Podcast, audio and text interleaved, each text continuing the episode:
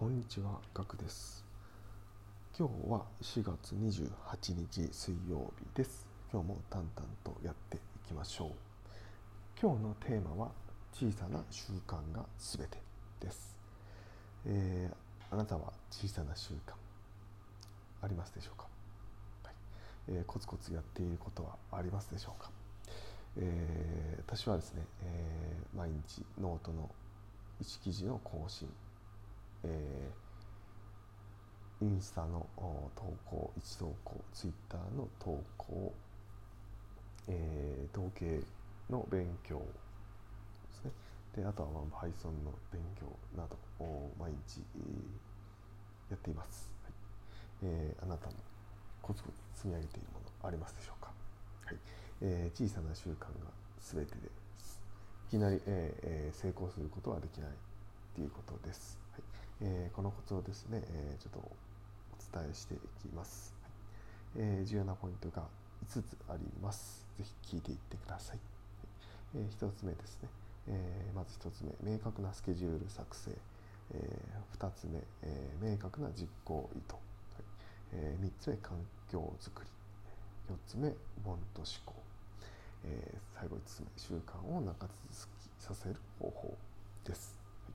えー順に、えー紹介をしていきます1つ目ですね明確なスケジュール作成、まあ、この名の通りなんですけど明確なスケジュールを作成してスケジュールを守るはいえーこれはま自分が作ったスケジュールを自分で守るということです。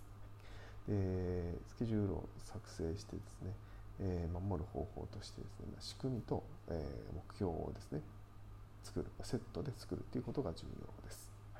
この仕組みで動かすということが重要です。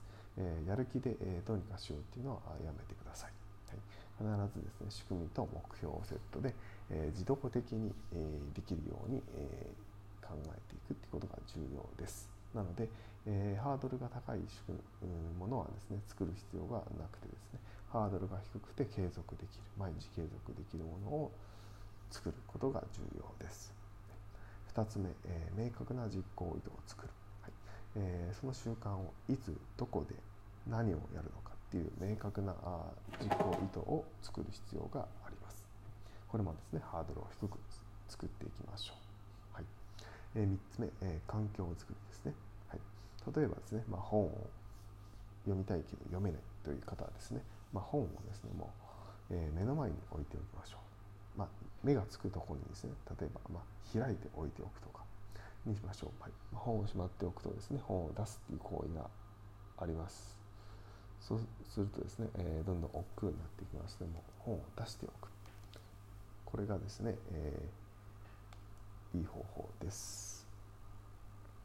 はい、えー続いてですね、え4つ目です。はい。えー、ウォント思考になるということですね。はい、やりたいからやるというウォント思考になりましょう。やらなければならない、えーま、というマスト思考はですね、やめてください。はい。えーそうしないとですね、楽しくないので、えー習慣化できません。ウォント思考に切り替えていきましょう。はい。えー最後5つ目です。習慣を長続きさせる方法ですね、はい。えーまあ、成功したことをですね実感できることが重要です、えーまあ、即時報酬という言い方があるんですけれども、えそれをやった後にですね何か報酬を設定するのは有効です。例えばですね、えそのやりたい習慣が終わったら好きなものを食べる、え何かをするっていうのをきっかけにするのが良い方法です。はい。えそうするとですね、えその習慣がやりたくなる。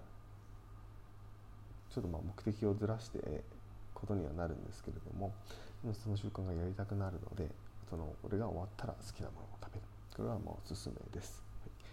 えーまあ、こういう形ですね。結果が出なくてもですね、えー続けられる方法を確立をしておしておくのが良い方法です。最初はですね、まあ、どんな方法どんなことでもですねえー結果は出ません、まあ、例えば SNS を始めたとしても誰にも見られません、それはまあ当たり前ですよね。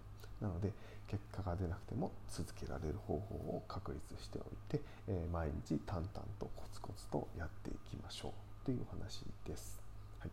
えー以上はですね、えー小さな習慣が全ての重要なポイント5つになります、はい。いかがでしたでしょうか、えーためになったという方はですねぜひぜひ、えー、いいねや、まあ、フォローなどよろしくお願いします、えー、コメントもお待ちしておりますので、えー、必ず返信しますので、えー、ぜひぜひ、えー、よろしくお願いします、はい、それではまたお会いしましょう。ではでは。